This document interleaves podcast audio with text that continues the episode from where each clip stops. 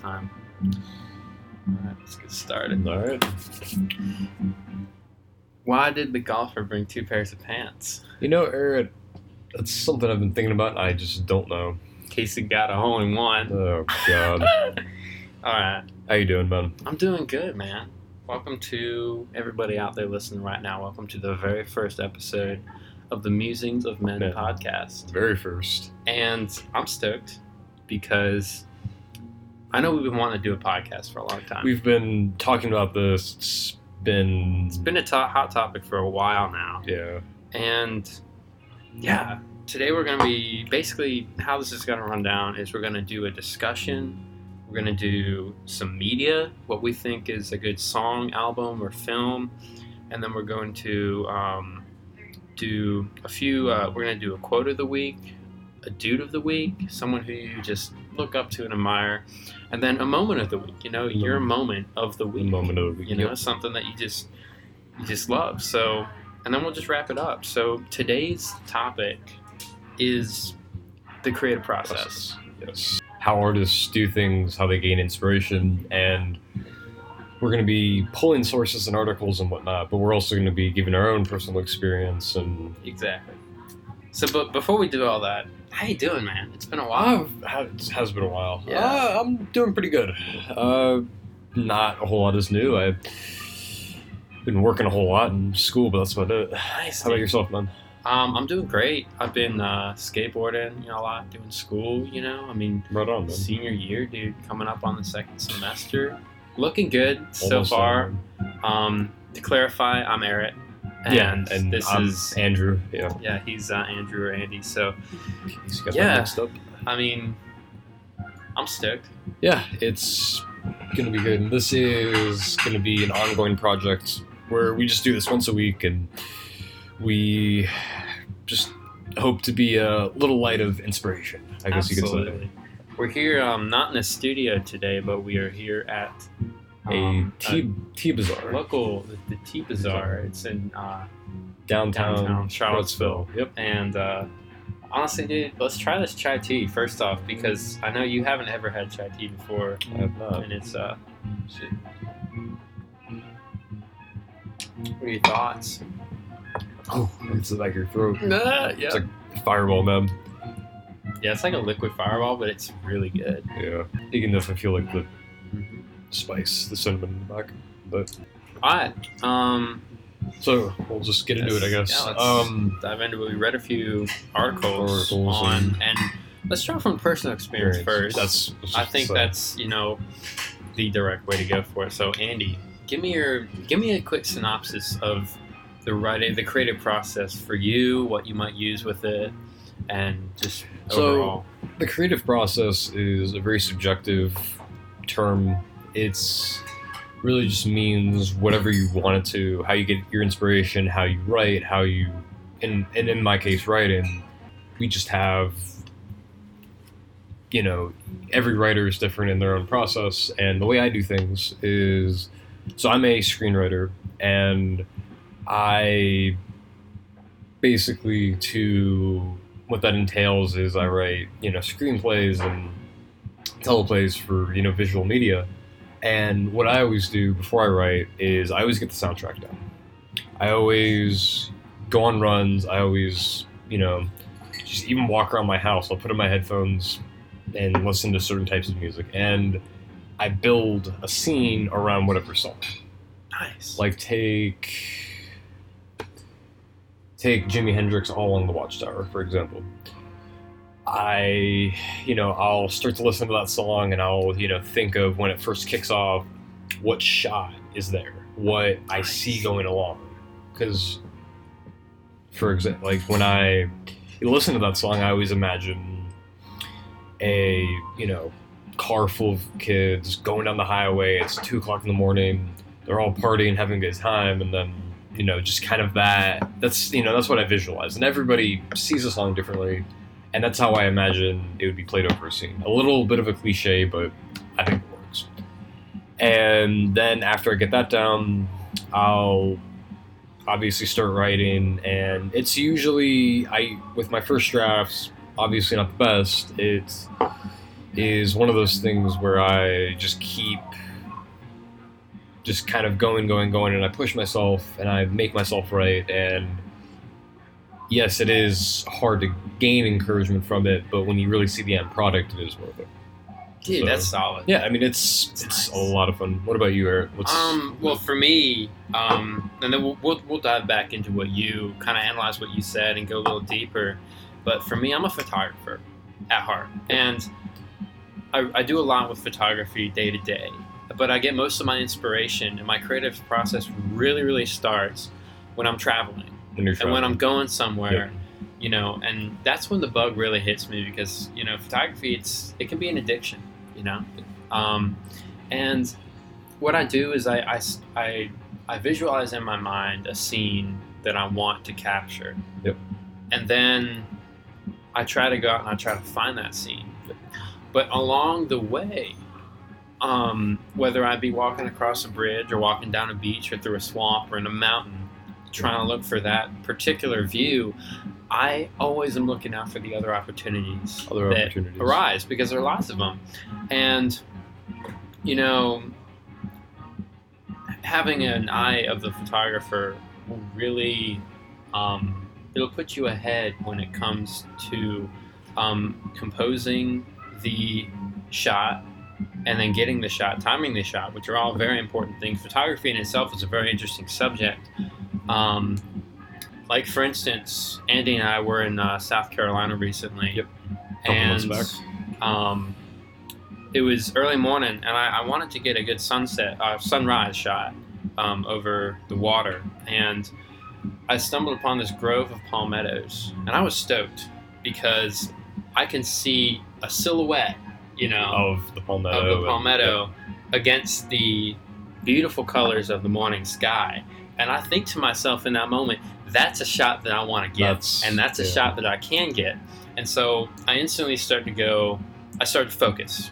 Focus is really important for me when it comes to the creative process and when it comes to photography, is that you gotta focus. And so I was out there, I mean you can attest to this, Andy. I was I was on the tripod, I was trying to get like I got like 80 different photos of It this one tree and this one sunrise.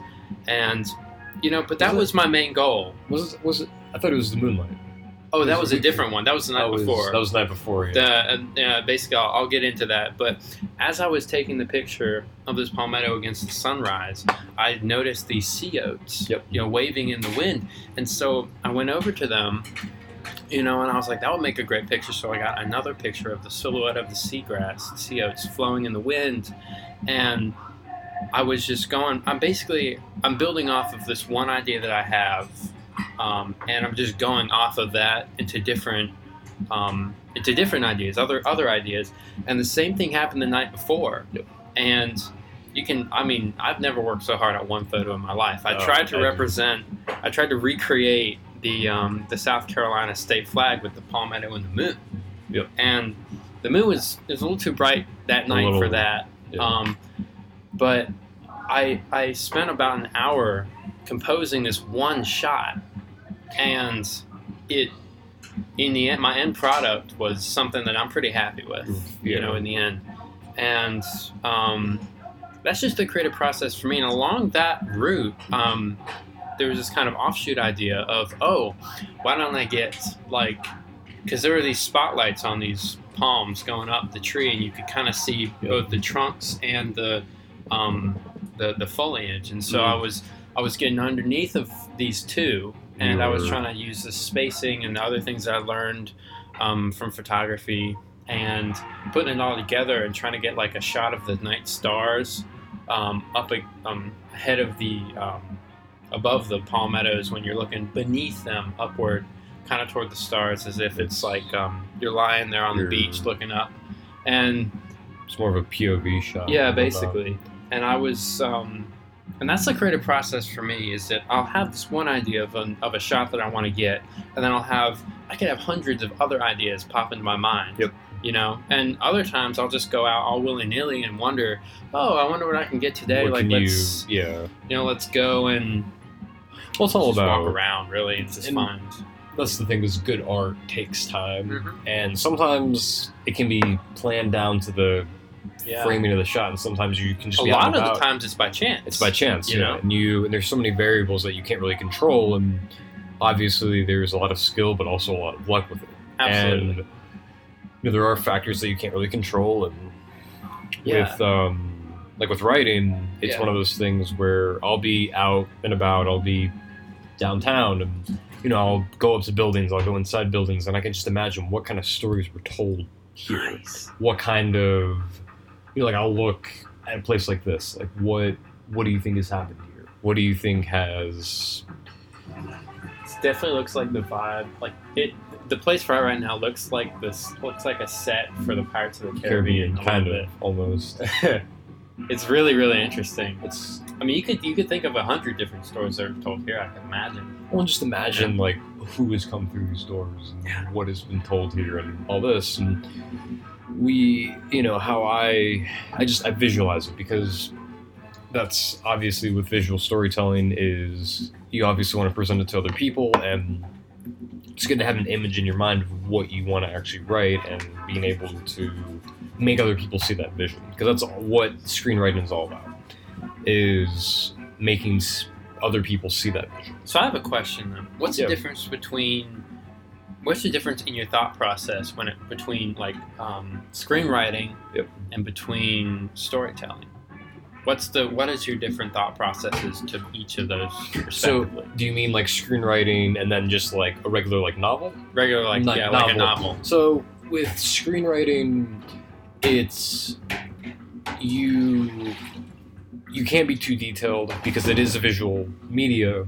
So you need to keep the description short and obviously give direction for you know whatever whoever's going to be shooting your you know TV or movie.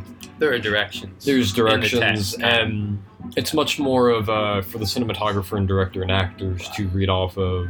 While with like my novel storytelling, I kind of do the same thing, but I don't really use music as an inspiration. It's more of I, you know, I get a feeling for that place, being able to Right. describe it to because you gotta sh- you, gotta show with words what you're envisioning in What your head when it comes yeah. to writing. Because I have experimented with writing, with storytelling, and novels before yeah. myself, and what I and I, I enjoy it. It's I enjoy writing them. I can sit down for. I mean, I haven't done this in years, but I, I've sit sat down for hours and just written. written and you know? it's one of those things that you can do whatever you want with writing and you know on your question about like how i you know view different things is so take Like your thought process. How's it process, like- between? so say i was writing about T-Blur.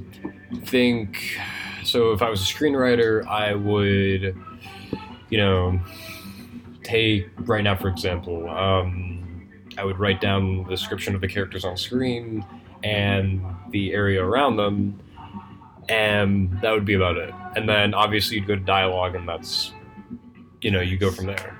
But with like novel writing with creative writing or more novel writing i guess but because creative writing is more of a broad term with like novel writing you the way i would do things is i would describe the atmosphere get a feeling for that place make you feel like you're actually there. Like Nice. you know describe the wood paneling on the wall the music Whereas in a Mm. um, in a screenplay, you could you could see that because could- it would be visual. 'cause It's it'd be visual, So you have to describe more. because you don't describe that in a screenplay. I mean, you you can. It depends on the writer. It depends on the style because you can be as broad or as detailed as you want. For sure.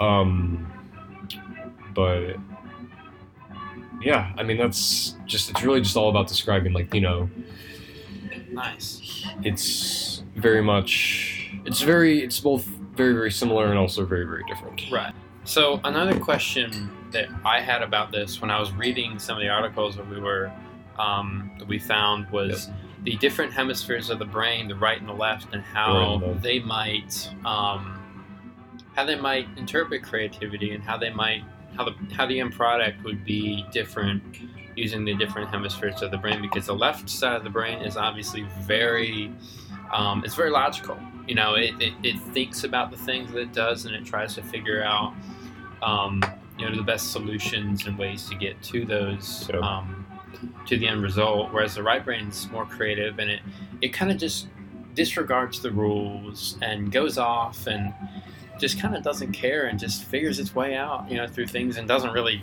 matter um, mind, so to speak. Um, whereas the left side of the brain's uh, more kind of logically thinking. So, I mean, Andy, you're, you're cracking up over here. Tell me what you think. What do you think about that? You know? Well, sounds like you just described American politics, but I do agree with that. Um, Yeah. yeah, this isn't political, by the way. If Yeah. don't interpret yeah. that. But um, but no, but I, I agree with that. I mean, it's it's one of those things where it's you can take different aspects of your mind and apply them into your creative process. And obviously, some people use more logic, some people are more creative, and it both works. Yeah.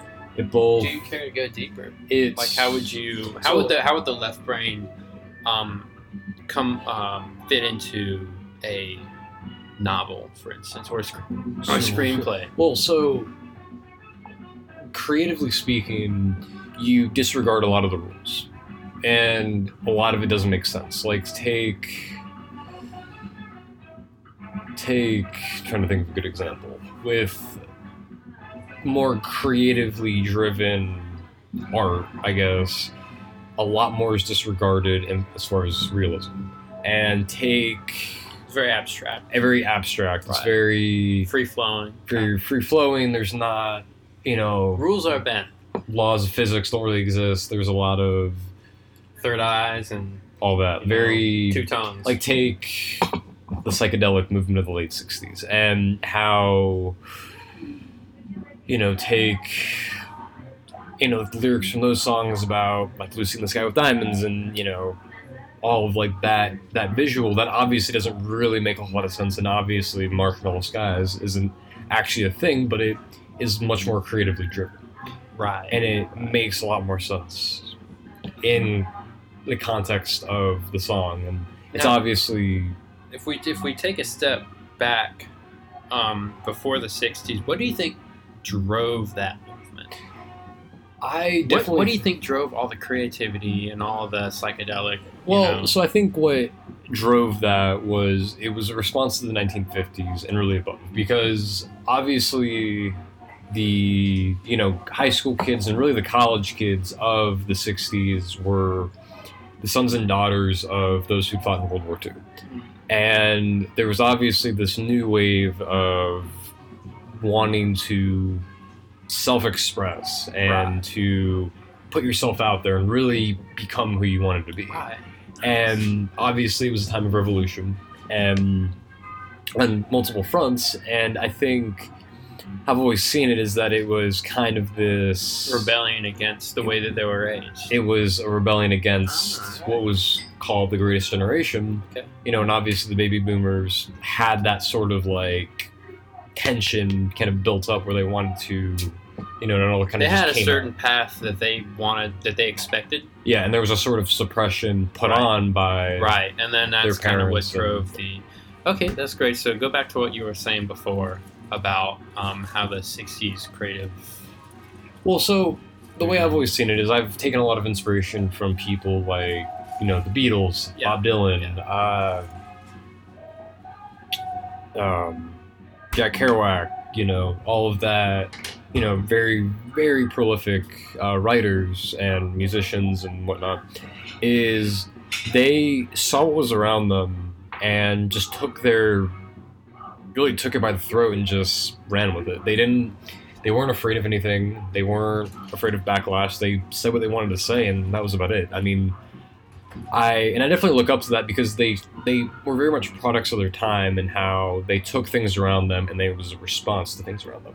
Because art is obviously a way of self-expression. It's a way of it's a way of I guess reaction and putting your voice out there.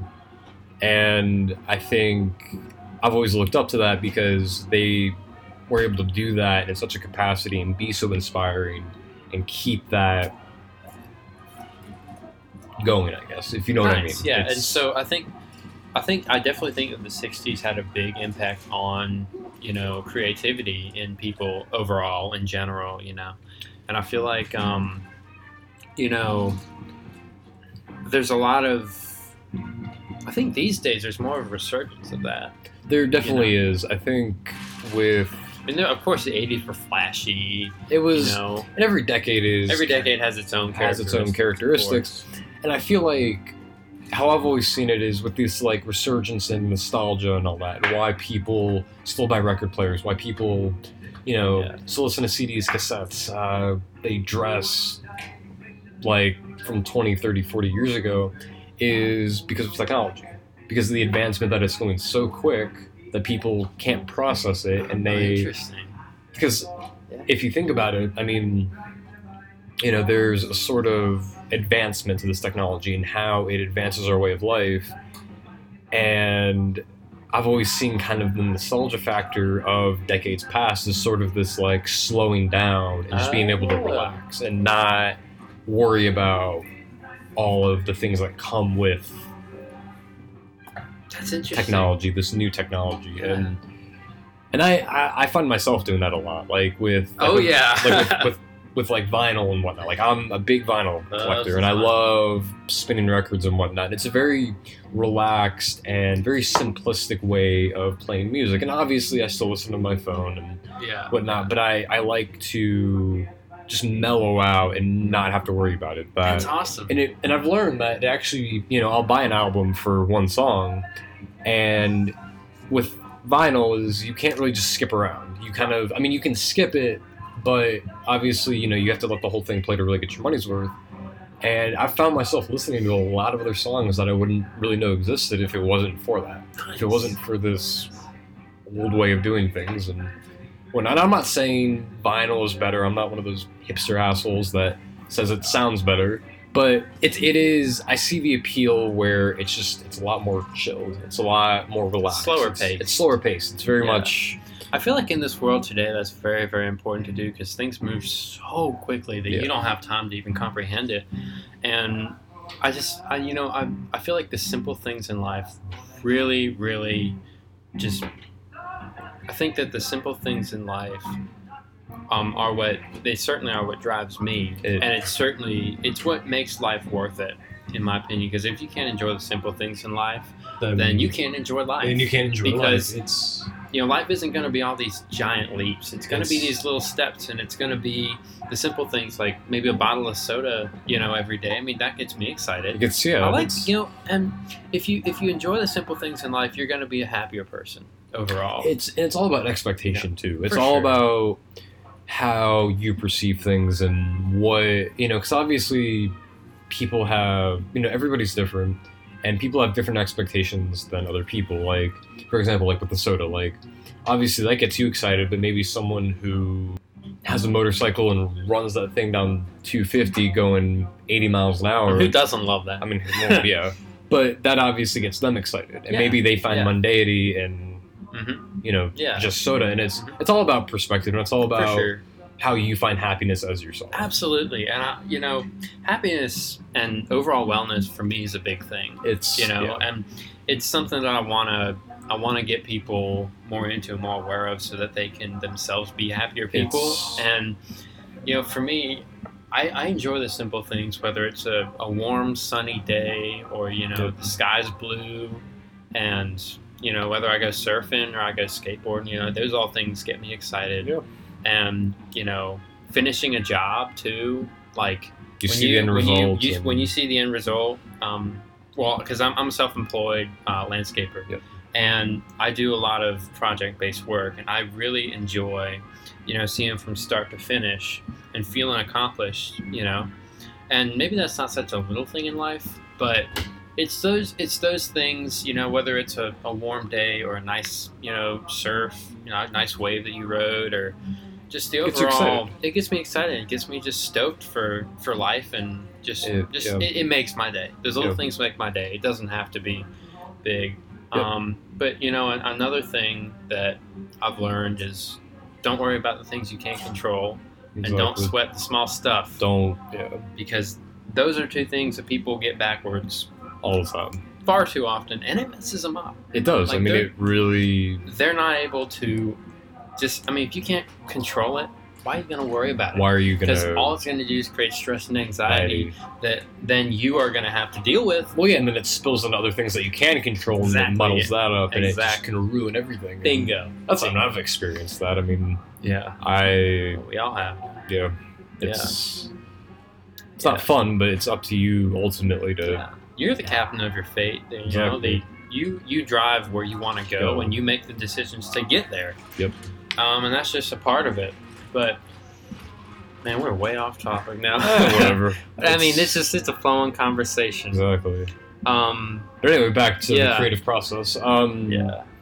we. I mean, because it, it went from the six for like we went over to the '60s, which was definitely you know a time when creativity was, was- so it was it was, relevant. it was and then we went over to some like philosophy. So, philosophy. Yeah, yeah, I mean, that's how this podcast rolls, really. exactly. Granted, we don't know if we can even keep this in, but you know, Hey, It's- if it stays in, it stays it in. stays we'll in. decide that We'll- later. We'll, we'll decide in the process, Yeah. editing process. It's always fun. So, one thing that I've always been curious about, and obviously I don't know this because I can't draw a straight line for shit, Ah. is like artistic, as in like painting and drawing. It's always really, really. How do I say You're this? motioning with your hands a lot. You're like, It's, um, Yeah, I mean, obviously you can't see this, but I'm very, very he's vocal. very, um, very expressive with his hands. Yep, It's awesome. Yeah. and What's your What's your point? We well, so what I never understood is how how that works because I don't have the patience for painting. It takes a certain person. It, it- takes a type of certain type of person to appreciate the small steps to a big goal. You know, Yeah, I mean, and those are more of the you know going back to the right brain and the left brain differences. That's more of a left brain quality. it's more of a to have yeah. the patience to wait for um, you know for the end product and having all these steps in between it teaches you patience which is a good thing It yeah, you know and it, it really helps you because say my, my grandmother she paints she does some beautiful beautiful paintings i mean really. like, beautiful paintings I did not know that. and well i mean she has a whole art studio in her house oh, in the basement. yeah no not in the basement in her side of in her Oh, in that house. little yeah, Yeah. And I mean, I remember for gosh, for as long as she's been alive, she's been painting basically, and um, I'm pretty sure that someone painted her, and then she popped out of the painting, and that's how she came to be. Oh wow, But um, it's a good pickup line, man. yeah, yeah. But anyway, I mean, she um, she has such patience with her craft, but her end results are just phenomenal, really. Yep. And they're, you know, I I just enjoy looking at them so much. They're so different, all of them too, because she'll have me go and take a picture of something locally or from wherever I Yeah. might have been, and she's like, "Let me." Like I want to paint. I want to paint this. You want to? And can you? get- I was. She was always telling me. Um, she would always say like, "Oh, I was driving on the road and, um, on this road, and I looked off to the left, and there was this these three um, houses, and one of them was a barn, and it had a, you know, one of those uh, silos, silos, on yeah. it, and I was on this field with this really nice um, topography to it and a fence, and if you could get a picture of that, I'd love to paint it.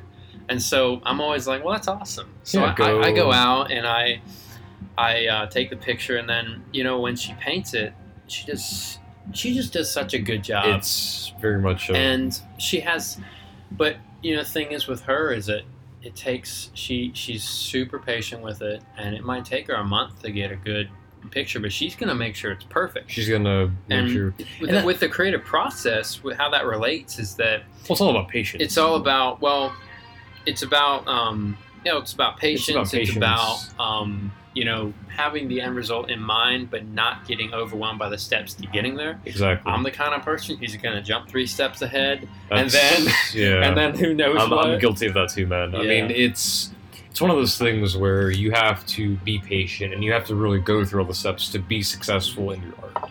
And it's all about it's all about knowing that it doesn't have to be perfect the first time around. for sure. And granted, I'm sure you've written plenty of rough drafts. very very rough. Um, Yeah, I've taken hundreds of photos of the same scene just to get one. It's just good. get one and obviously you have to be okay with the fact that it's not going to be right right away, and you also have to be okay with the fact that maybe it, it doesn't turn out exactly the way you want it, hmm and that's okay too. Like maybe you realize, okay, this could work in some other context or whatever. Yeah, It- and yeah, that's more logical thinking about it for sure. definitely being okay with the fact that it doesn't turn out exactly the way you envisioned it. Right. And in some cases, that can be even better. It can, Uh, you know, I mean, I've had plenty of times where I've gone out and I've, you know, I've checked the waves or something. Yeah. And I've I've noticed steam on the water. Yep. And I've been like, that's going to be great. That's As a photo. Be, you know, And then I go out there with my camera and I realize it's gone. The It's steam's gone. gone away and the sun's shining bright. But then I also realize, wait, now I see all these other different you, things. Then you see all and these. yep, then I'm like, then okay, you- well, I mean, yeah, although that one thing might have been gone, there's still all these bunch of different things that are, you it's know, all they're all there, you know, and all there to be taken advantage of. Um, gives you new perspective. yeah, yeah. I mean, that's what the creative process is all about for me is finding different, you know, It's about adapting, and Yeah, it's yeah. all about, it's about finding, you know, the, the a new angle and yeah, definitely, It's, definitely. it's definitely very much. It's very much about adapt. Like I said, adapting and making sure that you don't get discouraged and you really just see what See all have. that there is to be seen. all that there is to be seen and not focusing on what you didn't get. Absolutely. that's what I always see. Is See the like- opportunities. in- exactly. It's all about the- opportunity. It's all about this, you know, and there's hundreds of opportunities, you know, in any given situation. You know, I'm sure with writing you can attest to this where there's, you know, there's a lot of different ways that you could write a story. There's a lot of different ways you could develop a Yeah. character, but you choose a way. I mean, you might write, you might write three different scripts with three different character developments. That's that is actually And then you choose part the of best it. one. And then that's what I do is I because the way I draft my stuff is the way I draft my stuff is it's all about what do I find because each one has a distinct style. I don't really try to rewrite the same story. I try to make each draft as different as possible and possibly finding a different, you know, having a variety to choose from, and then, you know, going with that and seeing what works and what can be, you know, what is doable in the moment.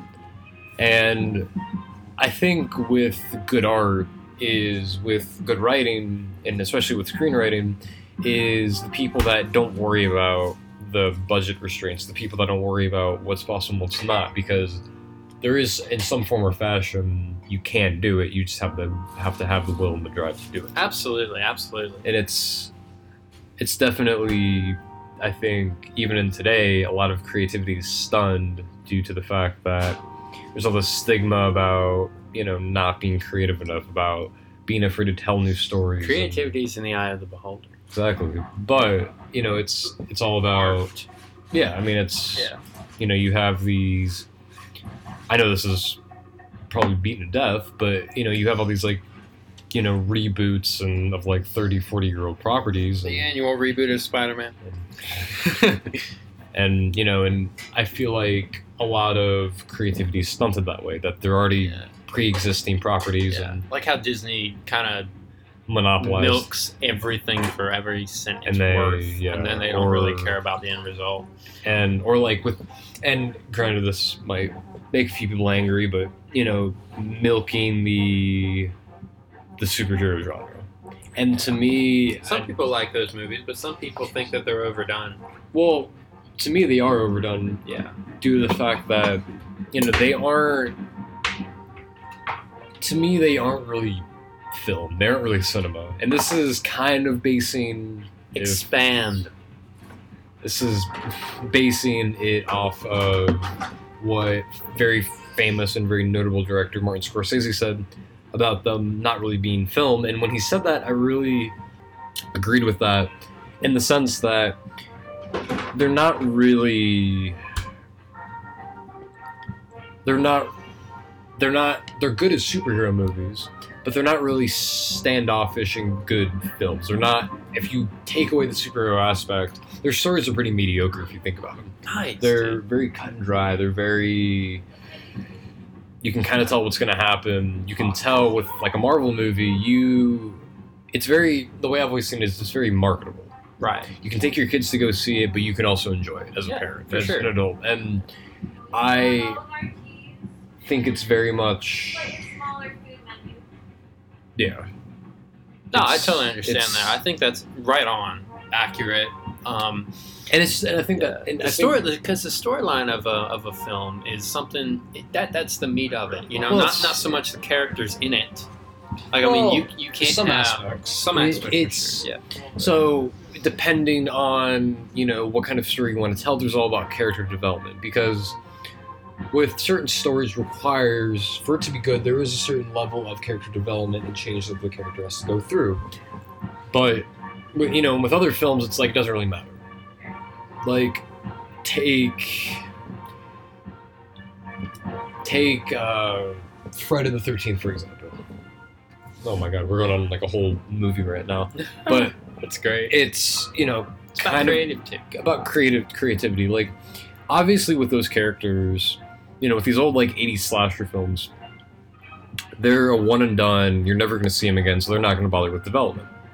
Fair and enough. with those stories, you you don't really see because there's no point because you're not there to see character development. You're right. there, You're to, there see, to see blood. You're there you know? to see Jason Voorhees, Precisely. you know, use a blowgun to I shoot a paid good money to see stupid kids walking into a exactly walking into a you know place full of chainsaws. Yeah, but you know, but then take say a film like uh, like a Martin Scorsese film, like that's all about character development and change and adapting to what's around him, and that's very much all about characterization and whatnot, and how take Goodfellas, take Mean Streets, take you know any of those films, and you you really get a sense of living in with these characters, really getting to know them, and really seeing how they change to the situations around them, and So that, that actually segues to a great question I just came up with, and that is, how do you think character development is affected, and the creative process really is affected from uh, movies, from books that are turned into movies? About the That I because I, So- feel like that's very important, you know, because you have to portray that character as the book portrays it, but there are lots of ways of interpreting it. there's a lot. It's all about interpretation, Right. and it's very subjective about how you view things and how you want it wants to see things. Because obviously, with a book to movie, you know they're obviously famous for, as the saying goes, "Oh, the book is always better." Well, hmm. there's a reason for that in case I don't want to read the book. in case you don't want to read the book. Well, the whole idea is that you know there's obviously a novel can be 300 pages long, and you can't really make a screenplay 300 pages long because that'll be a six-hour film. Whenever a book comes out and people ask me, "Hey, do you want to go see the? You want to go read the book?" and I'm like, "No, I'm waiting for the movie to come waiting out." for the movie. Yeah, I mean it's it's one of those things where you just you gotta you gotta keep it, you know, very very much in, you know, with character development is you can really see them kind of develop visually and whatnot. But I feel like with a book, it definitely develops on a It more adds the visual. it adds the visuals and adds a lot of aspects that the book doesn't have. it does, but it, it it depends on how you how you view it. Because with a novel, you you really get like all the details. You can really hmm you know picture. But with the film, you can It is constrained to like two is- hours at the most. it, it can be know? constrained, and obviously you have to cut things. And, change things as well. and with novels that have heavy character development, and there's a lot of it's got more. It's got more beef to it. got more beef to it, but if there's like a novel that has a lot of aspects that have to do with character development, the film adaptation will suffer due to the fact that you cut out important bits and you have to choose the best out of all of them. Nice. Yeah. But obviously, you can't really have. How do I how do I put this? You can't really have a like loosely based character development because the reason the novel works is because you get everything put into it, while with the film you get only some aspects of it. That's yeah, that's very true. that's why you know, Um, although, can you think of any um, films that might have a better movie than the book, Um, and how how the creative process might have uh, might have uh, kind of made that possible? You know, so maybe people took some liberties with some take things. liberties. Um, Stand by Me. Okay, You've never seen Stand by Me? I I have not. oh, I know. Goodness. I'm an uncultured swine. very much so. um, but with Stand by Me, if you don't know what that is, so with Stand by Me, obviously that was an adaptation of a Stephen King novel, and I believe it was called The Body. I I might know what you're talking about. where the kids go on. You know, it's about these kids. They're 12 years old, and this kid gets hit by a train, and then want to go see his body. Right. And it's very much. It's it's one of those things where that could equally be said is almost as good as the book. And I've heard things about the book and how it characterizes and how it can be quite vague. Mm. And with vague or not with va- how do you say vague? Vagueness. Vague. I, That's I not even- I- that's not. Vagary, I guess. Vagary. That's not even a word. No, no. Um, it's all about you know how you how you interpret things. I guess That's true. it's Yeah. I feel like when you're making a movie out of a book, you have to interpret things yourself. It's, Like with a, especially with a character. I mean, I mean, you can take a lot of liberties with how with how a character develops, or you know what they're like, what their physical appearance might be like, you know, and oh yeah. I mean, that's that's probably the easiest part. that's the easiest part. But obviously, I mean, what just their just the little nuances about them, Yep. you can really take a lot of liberties You with, take- and for better yeah. or for worse. Um, but then aspects of the actual story you can't because That's true. it's That's true. very much you that's know, the story. because every well written novel, everything has a purpose and everything has a reason for being. there. Writers never make mistakes. I wish that were true. Um, because if not, I'd be You'd be on top of the world. I'd be right on top of the world. No. Yeah. Um, but yeah, I mean, it's all about just really your interpretation of it, and it's everything in a novel is there for a reason, Gotcha. and everything in a, and that's the thing, and some people don't see that, so, or some directors and filmmakers don't really see that. They just see it as a set piece, and they don't really expand upon it that much, and they don't Right. use the visual aspect of it to their full potential. like, Right. So, Nice. but. That's a very good, um, very very in depth. Um, yeah, I, that's that's how, that's how I view it. I mean, and that's the thing. I'm, I'm not slamming book to movie adaptations. I think some are really, really good. Obviously, Stand by Me being one of them. Uh, Harry Potter, which Yeah. some people would argue, but Yeah. that's Yeah. I can. I mean, I, I did. I read like one of the books and I watched all the movies. I mean, I, I still, I don't know. As a kid, I never was into like all the sorcery and Oh, like all the. Because in second grade, that was when that took over the school. That Well, was when everybody. That was when I, mean, everyone was getting I, into I was it. in second grade. These kids were reading like 500 page novels, and I could barely get through like a like a freaking like like, a level like one. a level one freaking storybook. I just Yeah. barely could. And I mean, so I was while they were out while I were reading books, I was outside climbing trees and eating dirt, you Yeah. know. And I, I was just not. Were I was the- just not the there. wild child. I was just not there, man. I was a pig, a wild boar. But yeah. I mean, I, I think it. Um, yeah, I think with those, they were definitely more intellectual than I was. I am. yeah, I mean, it's But it's, it's all about you know what I was gonna say, um, with regard to the Stephen King uh, novels, I really like him as an author because not everything that he writes is scary. It's suspenseful, and it keeps you there. It draws you in, and it keeps you coming back, it, and it keeps you flipping the page. You know, Yeah. and that's the thing I really, really like about you know Stephen King is that he just he he's found a way to hook you, and there's no way that you're gonna. I mean, you swallowed the hook, line, and sinker It's- when you get into any of his books. because he he has a good opening hook. He always knows how to keep you interested and keeps you Yeah. going along. It, Yeah. His novels don't drag. It's all about you know. It's it's all about you know what he Yeah. what he does as an author is amazing in the regard that he knows how to keep you hooked. Mm-hmm. I'm trying to look up one of the books. Um, I think it was called The Long Walk. That sounds familiar. Yeah, so The Long Walk by Stephen King. Long walk. It reminds me of. Um, so the book is about basically it's a dystopian horror novel, um, and I, th- I think hold on, let me get some more information. Um, so off of Wikipedia, basically it's set in a dystopian America, which kind of is now, Yeah. um, ruled by a totalitarian and militaristic dictator. Hmm, that sounds familiar. That's kind of Um, sounds plot something we might know revolves- about. Yeah, the, the plot revolves around um, the contestants of a grueling annual walking contest. Um, so basically, they were walking. Basically, it's, basically as long as you can walk, then that's how. So the the book begins in um, 1966, and it ends in 1967, basically.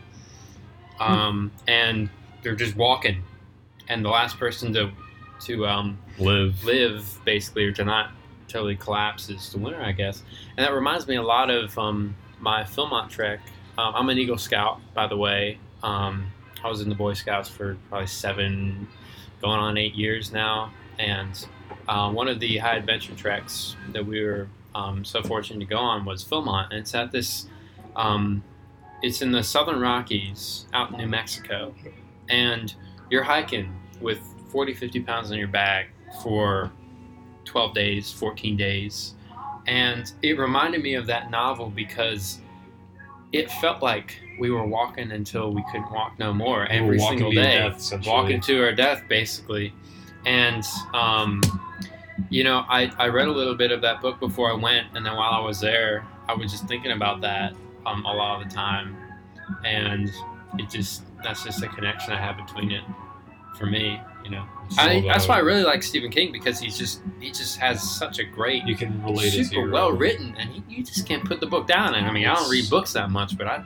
You get that with Stephen King. Mm-hmm. It's very yeah, for sure. It's the back of your throat. Oh, a it, little it, bit. it does. I mean, it's it's good. It's chai tea over here, guys. I've drunk probably three of these little cups, um, and it's good. It's really good. Good Anything stuff. else to add about the creative process Oh, before we get into our media? I I will say this for anyone that is interested in pursuing this is it's all about patience. For sure. It's all about It's really up to you. It's really up you, to- what you want to you- have. what you want to achieve. What you want to achieve, and what you want to have done, and what you want the end product to be. That's up to you. and what you want, yeah, what you want to Yeah. achieve. But other than that, I mean, I think we kind of covered all the bases. That's that's I'm awesome. sure. I'm Yeah. sure there's other stuff we could talk about, but We covered the basics. we co- we covered the basics. All right, let's move on to our next um, our next section of the pod. It is media. Media. So we're doing a media section every week. It's going to be basically a song, an album, or a film that you know we've we both listen to or we both watch and have um, we just give our thoughts on it. Yep. And this week, um, I am stoked to announce that the media we are doing is a song called "When the Wildlife Betrays Me" by Jimmy Buffett. And I recently, so this is in his 1984 album called Riddles in the Sand. And the 80s was really when Jimmy Buffett, well, the late, the the mid, the late 70s, early 80s is when he really began to take off. His album, um, that had his album, uh, I'm blanking on the name. It's Changes in Latitudes, which Changes. released, which had Margaritaville in it. Originally was, um, basically it was in the early 80s. He released that, and I think in Yep. 82 or 83. Now this album, this song that we're covering, um, when the wildlife betrays me, was on his album Riddles in the Sand in '84, and there's there's a lot. The thing I really like about Jimmy is that there's there's a lot of depth to a lot of his songs. He he's a, in my mind he's a lyrical genius, and he has some extremely well written songs. Besides Margaritaville, which is a party song. It's Um, but let's let's dive into the thoughts Um, Andy, why don't you go first? Well, what did you think about it? What so when I first listened to this, it very much had a somber, very sad kind of hue to it. It and you know, obviously his opening lyrics it says, "Can't believe I'm still here with the morning so near and last night so unclear." Obviously, this provokes imagery of heavy drinking, partying, and whatnot. And I think this is very much a reflection on who, you know, whoever this character is, whether it's Buffett himself or someone else. It's very much a reflection on him in his younger years and Mhm. very much him. The way I always, the way I, I saw it is that it was him kind of tr- attempting to recapture his youth, almost like a midlife crisis. Nice. kind of. It's like Yeah. him, you know, trying to recapture his youth, and then I see a trembling hand in a cold wedding band. Wonder where do I stand? And what are your thoughts on that? So he had um, he had a he had several um, failed relationships and a couple failed marriages, I think one or two, and he ultimately ended up with the girl he was originally with, Jane. Um, but he did um, marry this one girl, I think Maria or something, started with an M, but that was in 1972. So this song is over 10 years later. So 12 years later, this album was written. But the things so my thoughts on the song is the tone definitely it kind of seems like he's crying out in desperation for help and for, someone yeah. for for someone to hold him and to shelter him until until he is strong which is actually one of the lyrics it's yeah. and um, so one one other thing that I really um, the lyrics in this song that I wanted to share was um, Will my crazy old lies and worn out disguise turn to tears in my eyes or in your eyes and turn to tears what a fool I have been there's no way I can win unless you take me back in So for, for me, um, you know, it's like he's reflecting on some of the stupid mistakes that he's Yep. made in the past, and you know, he's done and he's recognized, you know, what he's done, and he wants to. He, he's just real. It's it's kind of a song of realization of, like, I messed up. You know, I was doing some dumb things, you know, and um, well, and I think this passage it also appears like- um, i got one more thing to say and it's um, that it appears like his lover is distancing it's himself distance. from him It's yeah she's it sounds like she's very much tired of you know like with my crazy old lies and worn out disguise i think the worn out disguise is mask. it's more of the mask that he thinks she wants to see. The Exactly. the version of himself that he thinks. And that's what he assu- and he assumes that this is what she wants to see. Yeah. And i think it obviously put a strain on the relationship as a Mhm. whole. And definitely. I think it's, a love song Oh, it very much is. I think it's. Well, I think it's very much a reflection Yeah. on himself, and it's a. yeah It's, it's very much reflection. It's a reflection that he's seeing what he did wrong and you know now because of his actions his He's- his lover has distanced herself from him and um, you know he's longing for her He's very because- much. Yeah. because she's pushing him away. And I think in another song on that same album, um, it's called "She's Going Out of My Mind," and She. basically in that song, it it could easily have been combined into this song because it it talks about him um, being, you know, he again he's realizing some of the things he did wrong, and he just and you know but slowly this lady's going out of his mind like he's he's he's he's forgetting almost and he's he's moving on that's kind of the song of moving on this song is kind of like you know i see a a, a go wedding band in um in the hands that that I see a lyric trembling. I see a trembling hand and a cold wedding band. I wonder where do I stand. That's him reconsidering what Where- where he stands on the relationship. Maybe Yeah. what he has done to strain it, and maybe what he can do to fix it. what he can, how, and he's what I'm willing to bet is that he's, you know, what he means by this is him also trying to figure out where does, how does she view me now? How exactly. does, yeah. and it's it's very much a. It, it sounds like he's attempting to fix it, but it might be too late, and she doesn't And- really believe him around this, this time around, and yes. it's been kind of the same repeat, repeat, repeat, and then Yeah.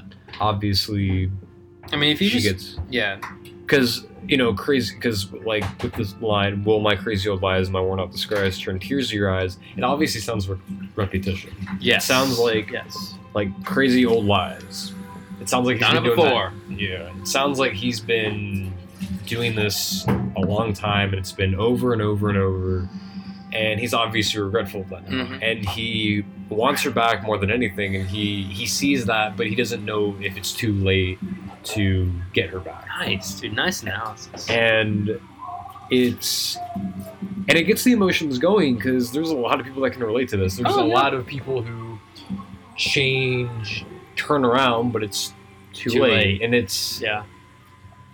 And I remember like I almost had a tear in my eye when I heard that. Really? Because it, was very emotional because it's very relatable. Relatable. It's very relatable. It, Yeah. you know, it's it's one of those things like for me, you know, not to sound super corny or cheesy, but I'm very much a romantic. I'm very much You are. I like seeing, you know, even if it's not me, which, you know, it.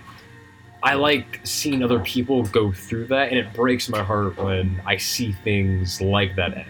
right. When I see people who were really, really happy at one point break up, and you know, I think yeah.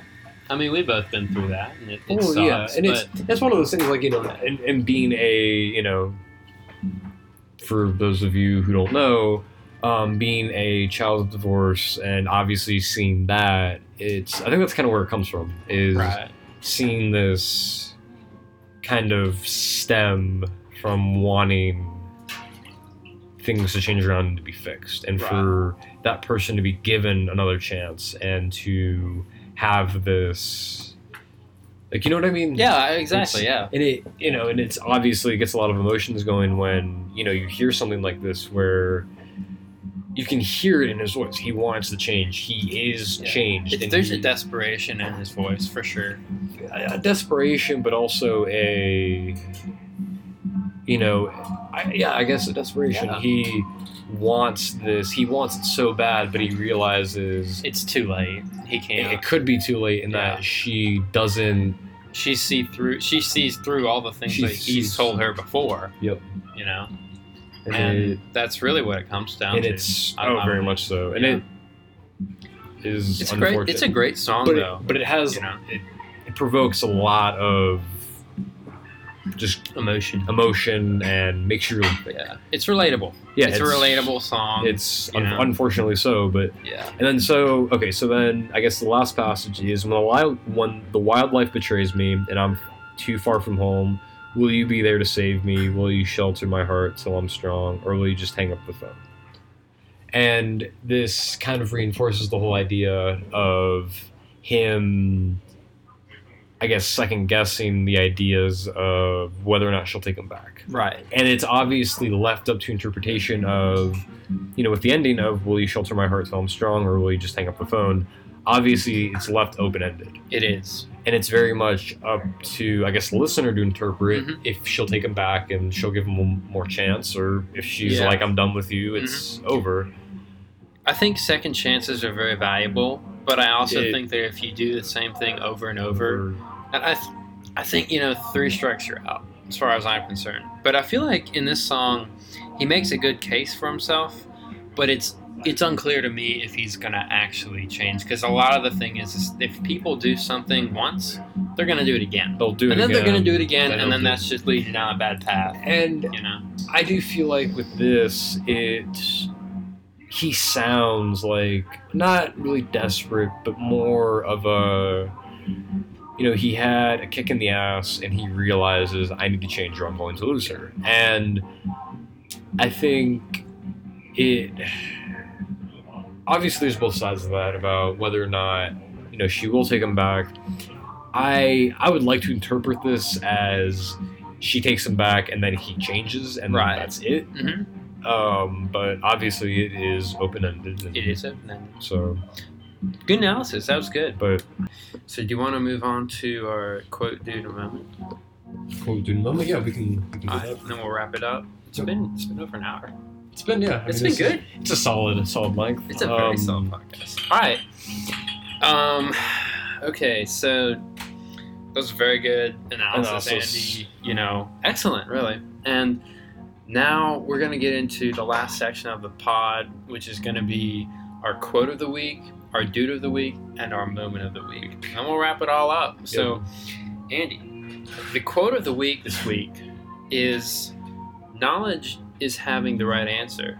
Intelligence is asking the right question. questions. How do you interpret that? and What do you think of it? So, knowledge and intelligence, obviously, two very different things. Um, I do believe that you can have intelligence without knowledge, and you can have knowledge without intelligence. I see when I hear that, I think of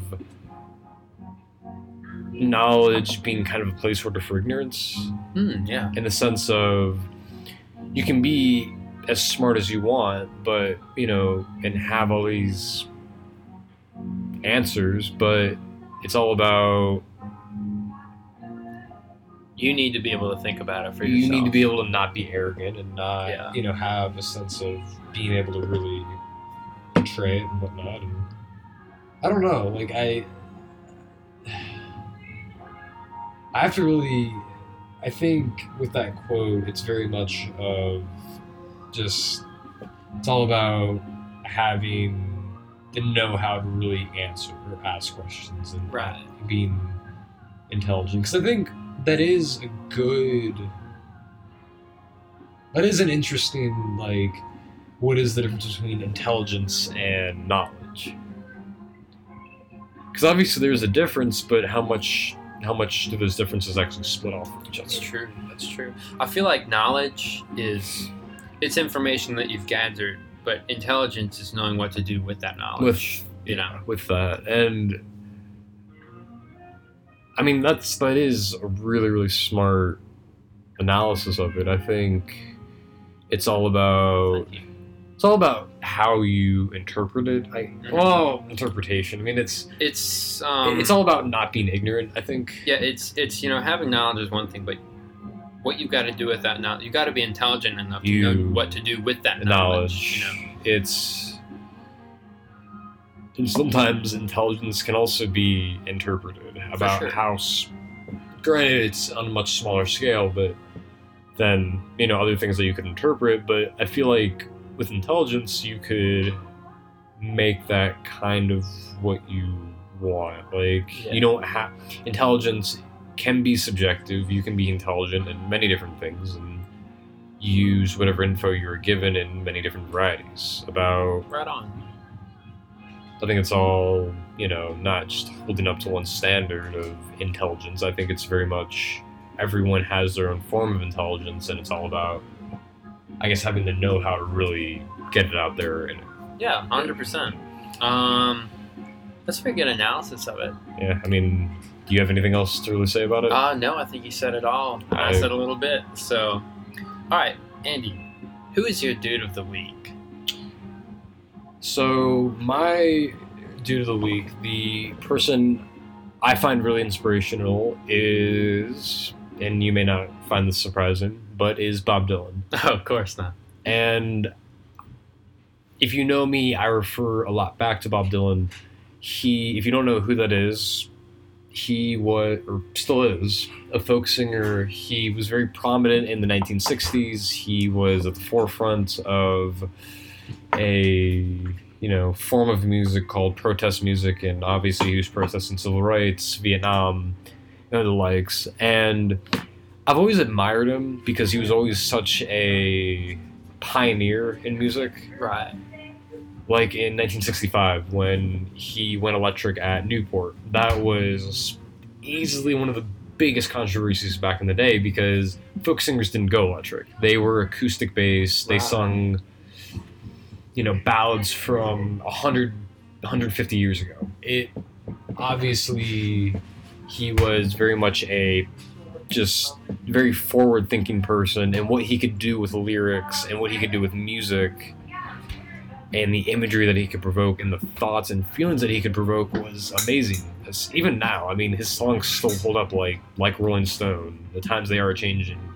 Tangled Up in Blue, uh, Hurricane, which got you know, if you don't know who Rubin Carter was, he was falsely accused in 1966 of murder he did not commit, and you know, Dylan used his music to get him out of jail and prove his innocence. And I just I find that really admirable that he was he had a lot of political pull, but he wasn't a very political person, if you know what I mean. He wasn't known to really talk about politics. He wasn't really known Or at least he was very subtle about it. He was very he was very subtle about it. And that's I think what made him successful is when you listen to his music sometimes it's really in your face and sometimes it's not but he was very subtle about it. He was Right. very much a very on the low kind of guy and I just I admire the hell out of that. He was able to achieve so much and he had so much pressure on, on him you know he was nicknamed the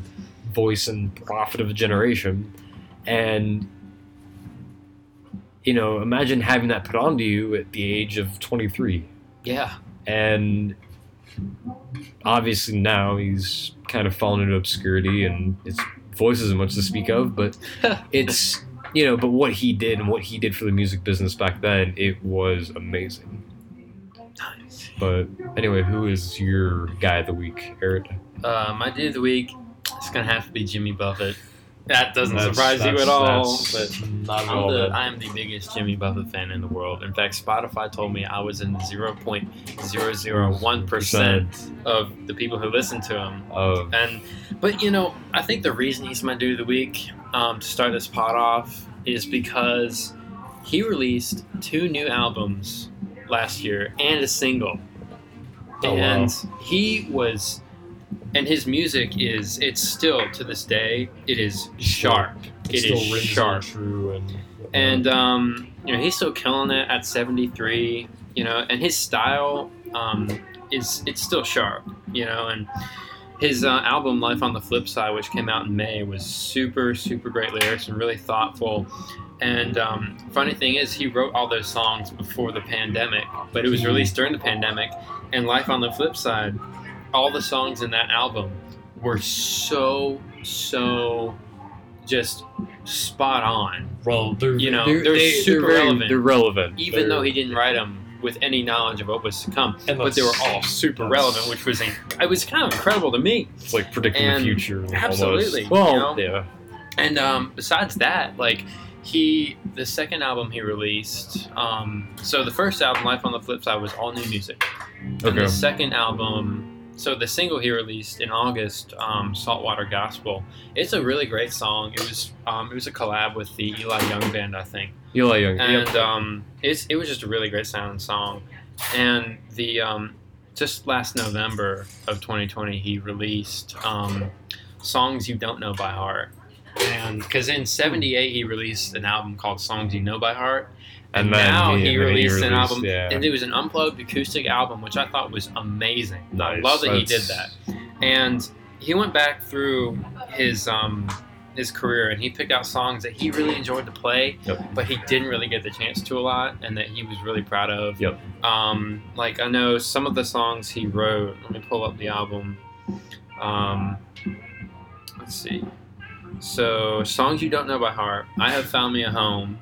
That was on his original album in 1973 called um, "White Sport Coat and a Pink Crustacean." And yep. yeah, and it, it was it's a it was his kind of introductory album um, Uh, yeah. to music, and then the second song on that list was "Woman Gone Crazy on Caroline Street," Yep. and that song was really it encompassed his time in Key West because he moved down to Key West and he um, he was seeing things he'd never seen before as a little guy from Mississippi.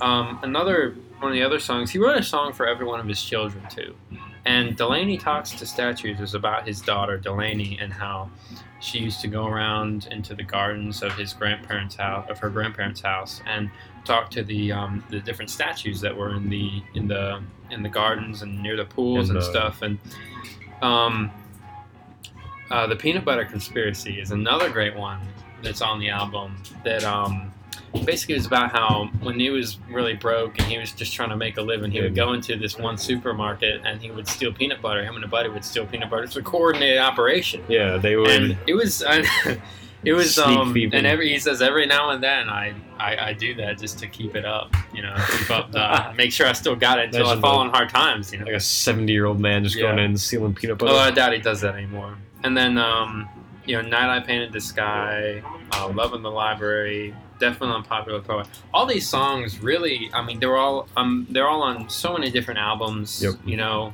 throughout his career but to hear them all encompassed in one and to hear them all acoustic you know freshly recorded is just super super amazing. And i just really admire that about the guy how he did that and how he still continues to kill it at 73 yeah, so that's my dude of the week um still stealing peanut butter. still stealing peanut butter andy what is your moment of the week Moment of the week. So, I would say my moment of the week would have to be probably submitting my college applications. nice And it was both, it was bittersweet. Mm. Very much in the sense that it was obviously a step towards adulthood. It was a step towards all of this, all of you know the fact that we're going to be growing up, like growing up, like becoming adults, and yeah really going out into the world. And it both welcome excited my world exactly. it excited me, but it also scared the hell out of me. And it, it yeah, I mean, it just it was yeah it was interesting. No, I totally get that. For me, um, I've been an adult since August, and I have been loving it. Yeah. And I'm super excited about college. When I submitted my applications, I was just so pumped about it. You, You, know, And happy. And, I was just, you know, to each their own. You know, and obviously it's totally rational to be a little scared about it sometimes, and of course I am. well, yeah. You know, but overall, I think the overarching um, feeling, for me at least, is excitement yeah. you know that's very nice It's yeah. I mean, it, I was excited, but it's Yeah. also nervous i mean of course you're gonna be nervous Stop. very much bitter, yeah very very bittersweet. So um okay my moment of the week Yep. would have to be i think two or three days ago okay. it was i had no regard for the cold that day i had just i just didn't care anymore You you, know i love the i love the summer i'm a summer guy and you know a lot of the times i can't even stand the winter time but i just went out there you know in a hoodie and shorts and grabbed my skateboard and i rode for like an hour and a half and after like 15 minutes I just didn't feel the cold anymore because the music was just pumping in my head, dude. I had the ear, numb. the the AirPods in. I was numb, and I was just riding up and down. I was getting so stoked, dude. And that's you know, I was just so stoked about Yeah. everything, and that was my moment of the week because you know, I just it just got me so stoked. And I remember when I came inside and I looked at my hands; they were the deep, Purple. they were they were red. They were red. really really red Like deep red, yeah. deep red and and now I went in the mirror and I looked like I got sunburned. It was Yeah, ridiculous, looked- but um, but I was stoked. So anyway, uh, that's that's my moment of the week, and um, I'm sure you know a lot of the the best times of my week are when I'm out doing the things that I love to do. It's, you know, yeah. yeah. Oh, another thing just to add to that was the sunset. I think it was Monday night or Monday. something. Was just stellar. I mean, the colors were just popping. There were clouds that made great shapes, and the colors were just it was it was amazing. It was. but yeah. yeah. All right. I don't know if you can hear in the background. There's a blender going because you know we are in a tea house, but hey, this Yeah, it's- works. It's authentic. It is authentic, very authentic. So damn, that was good, man. it was good. That's what we did a full episode. Nice. Right on, dude. Right on. All right. All All right. right. I think we should. Any yeah. parting words? Uh, be good. Thank you, Keep- y'all. You know, So much for tuning in. This is probably not going to be perfect when it comes out, but it'll improve, man. it'll improve. It'll improve over time. We'll get better with it. Yeah. All right. Um, I hope y'all have a wonderful day. Again, thank you so much for listening to the pod. This very first episode, we're going to be dropping one every single week. About we're going to try to Um, drop. We're going to try to drop one every single week. So have a conversation like this. If you have any, um, if you have any questions, you know, I'd love to get some questions from y'all about whatever. I mean, if we can help you out If with, like, if you if you have a question just about life or about, about anything, just or shoot us an a- email or to get us or to get opinion. or if you have some interesting articles for us and you want or a topic that you want us to cover on the pod email us at the musings of men at gmail.com and um, yeah i hope to hear from we hope to hear from y'all soon Yep. and thank you for listening to the pod so much and we'll catch you next week Yep.